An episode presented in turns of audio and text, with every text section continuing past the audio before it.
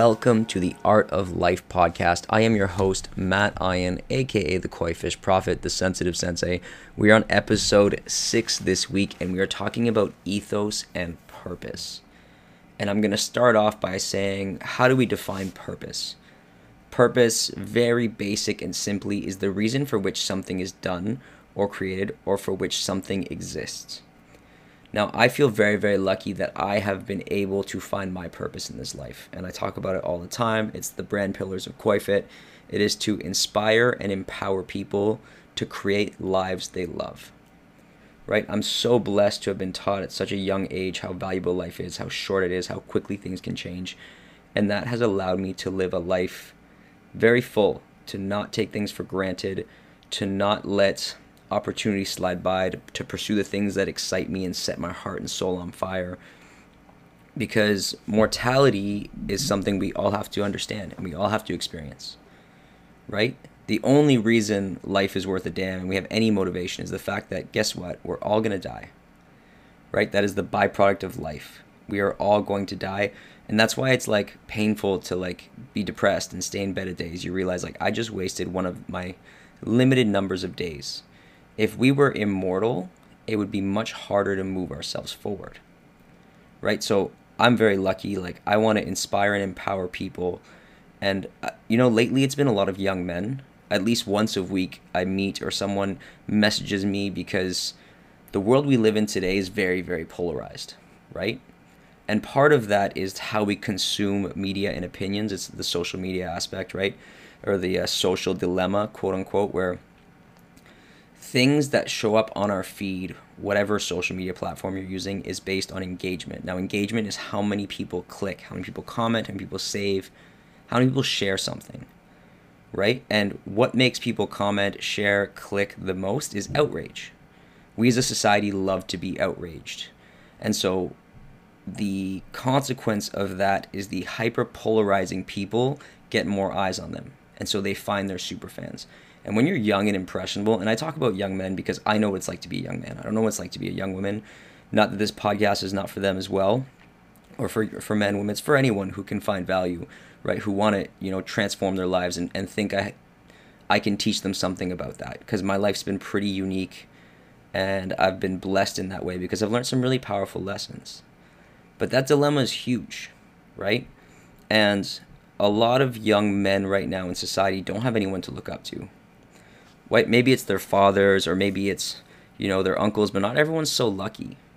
Right? And then all these big figures are super polarizing. They have really strong opinions, right? And I'm not even going to start naming names, but I know immediately people pop into your head where there's not a lot of like center lined rational people that are in our eyes right now. They're either very far on whatever side.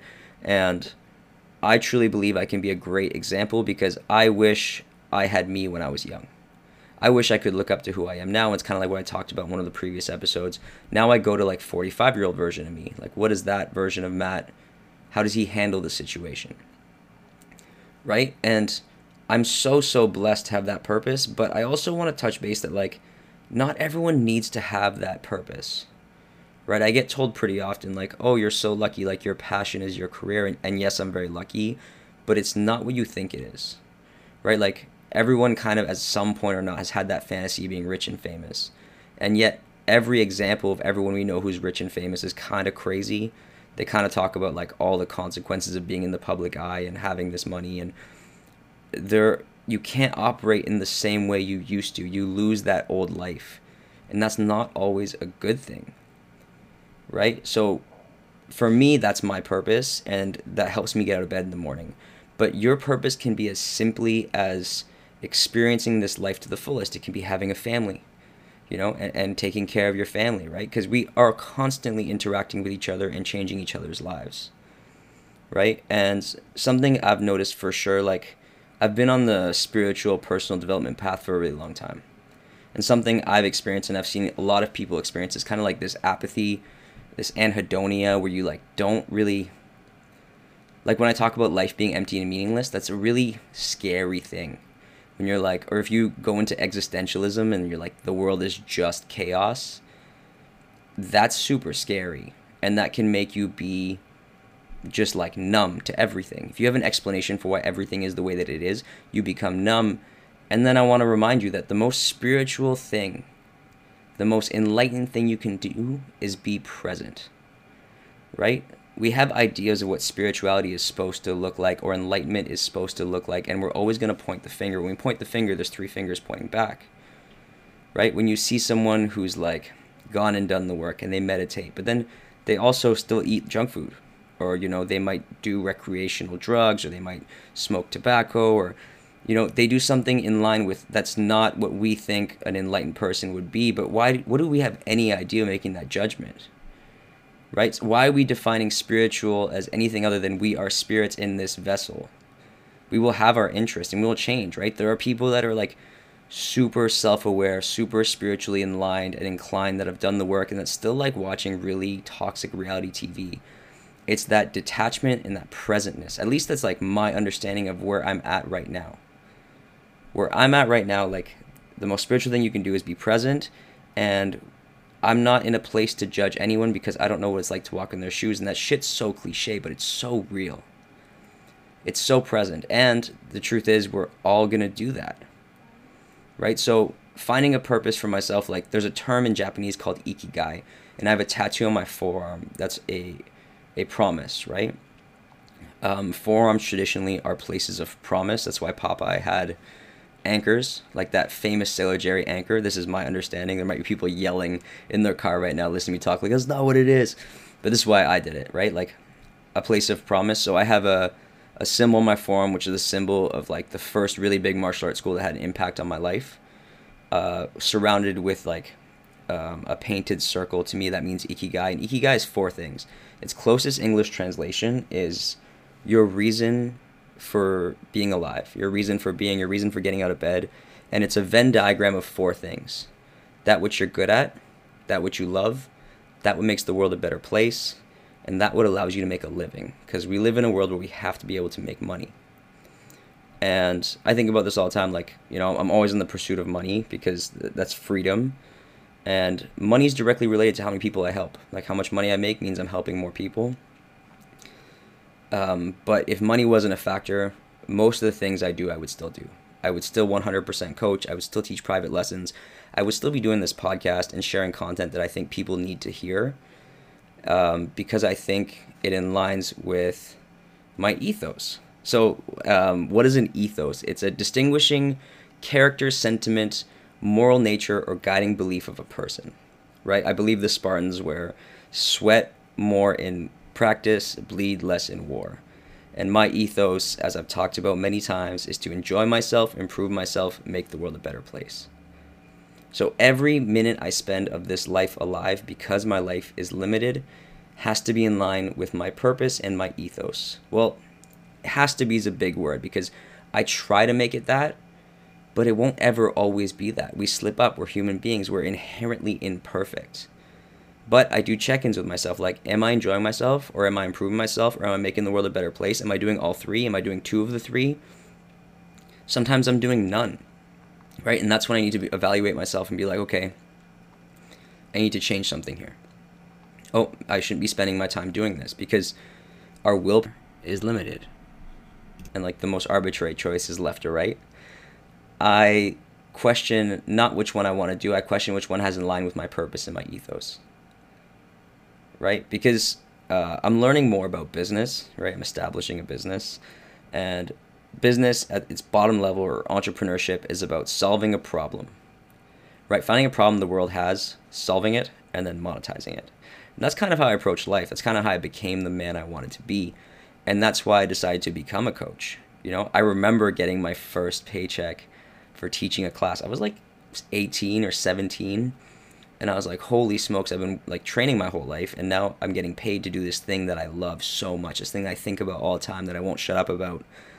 And you know, what does it mean to be a coach? Because a good coach is not not the most technically knowledgeable man or woman or person, whatever. It's not about it's your ability to manage personalities and energy because every time you teach a class, you're doing a performance, right? Because most things where you're going to go attend a class are going to be hard because it's something you don't know and you're trying to acquire knowledge or skill. And so it's your job to, as a coach, instructor, teacher, whether it's yoga, Muay Thai, swimming, is to share enough knowledge, make it entertaining, and make people want to come back for more. And for that, you have to be inviting. You can't be intimidating. You have to be um, creating an environment filled with love. Like uh, the gym, one of the gyms I work at, we had a Christmas party over the weekend, and it's just so cool to sit and see how everyone interacts and the community that was built around this sport, like it's a Muay Thai gym, the sport that we all love. And that's a really powerful thing that like can bring all of us together. And that's what being a coach means to me, and that's kind of like my life path, right? My purpose and ethos have lined up for me to be inspiring and empowering people, specifically through fitness and martial arts, because that's how I transform myself into a man I'm very proud of being. Now, the next thing I really want to talk about is a lot of problems in the world. So, I'm a lot of people's friend that they call when they have problems, right? Um, which I love to be that person. I love to be that archetype. I look at myself as Uncle Iroh from uh, Avatar, and someone called me that before I started calling myself that, but that gave me permission to start calling myself that. Um, but most problems can be solved with communication and no expectations like empathy of being like, oh, let me put myself in your shoes. Why do you feel this way? What actions and words did I use that made you feel that way? And from there, you can kind of find a middle ground. Because at the end of the day, no matter what your beliefs are, there are overlapping beliefs, right? We all bleed red. And if we focus less on what we have apart and more what we have in common, that makes a huge kind of like accelerator to solving dilemmas. So when I was younger, well, young adult in my early 20s, I did a program called Landmark. It is a personal professional development program that's all about becoming a better human, like more inspired, more productive, lots of business people, lots of entrepreneurs. But I remember I did four programs with them. I didn't finish my last one. But one of the things they do is like they talked about don't take things personally. Right? Like most arguments happen because we make things mean something and so I remember someone shared basically him, he was in his he was like 40, I think. The story is going to get real muddy, but this is what I remember from the story. He was like 41 maybe. And for his 40th birthday, they had a group of guy friends and they were all kind of drifting apart slowly. And he was like, you know, no one called me for my 40th birthday. And he was so hurt and upset by this that he kind of cut off those friends. And it had been almost a year now. And something we did in that program was clean up any unfinished business we had. So during that program, we'd have breaks to go call people and stuff. It was real, a little culty, but I found it very, very valuable. And he went and called one of his friends. And the conclusion to this, because he shared with the whole group, was okay, we actually all worked really hard on making a video for your 40th, and you didn't acknowledge it.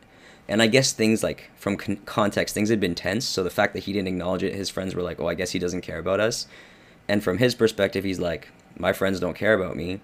But what happened is this is how long ago it was. He went from iPhone to BlackBerry, and they i messaged the video to him, so he never got it.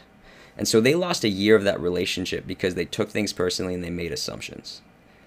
Now, the language I'm using is pretty specific, and it's from a book that I recommend. I think everyone should read. It's called The Four Agreements. It's by Don Miguel Ruiz. Ruiz. It's a very, very short book, and uh, I'm gonna spoiler alert, but you should still read it. There's four rules that they talk about that would kind of solve almost all of our problems as a society and like all of our relationships.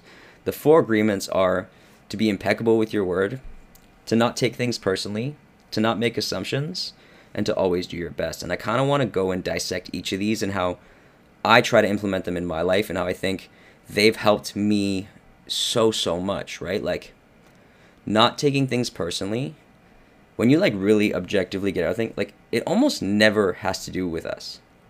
Like road rage is the perfect example where you get super pissed off. Like uh, this summer, I was like cruising, going to Squamish, listening to music, and like not paying attention. I cut someone off. I was one hundred percent in the wrong. And I remember he like pulled up and looked at me, and I just looked over and I was like, kind of waved like, "I'm sorry, I fucked up. Like I know that was me." And like his rage just went away because he thought I did it on purpose so like the intention, so like he took that personally, and like we all do it. We're human beings. We're gonna be reactive, right? When you don't take things personally, like if you go on a first date and it doesn't work out, that doesn't really have to do with you. It's not a match. They lost out as much as you did. And, and sometimes you're like, oh, I'm on level. They hit our like core beliefs that are not so pretty. But the truth is, like, usually has nothing to do with us.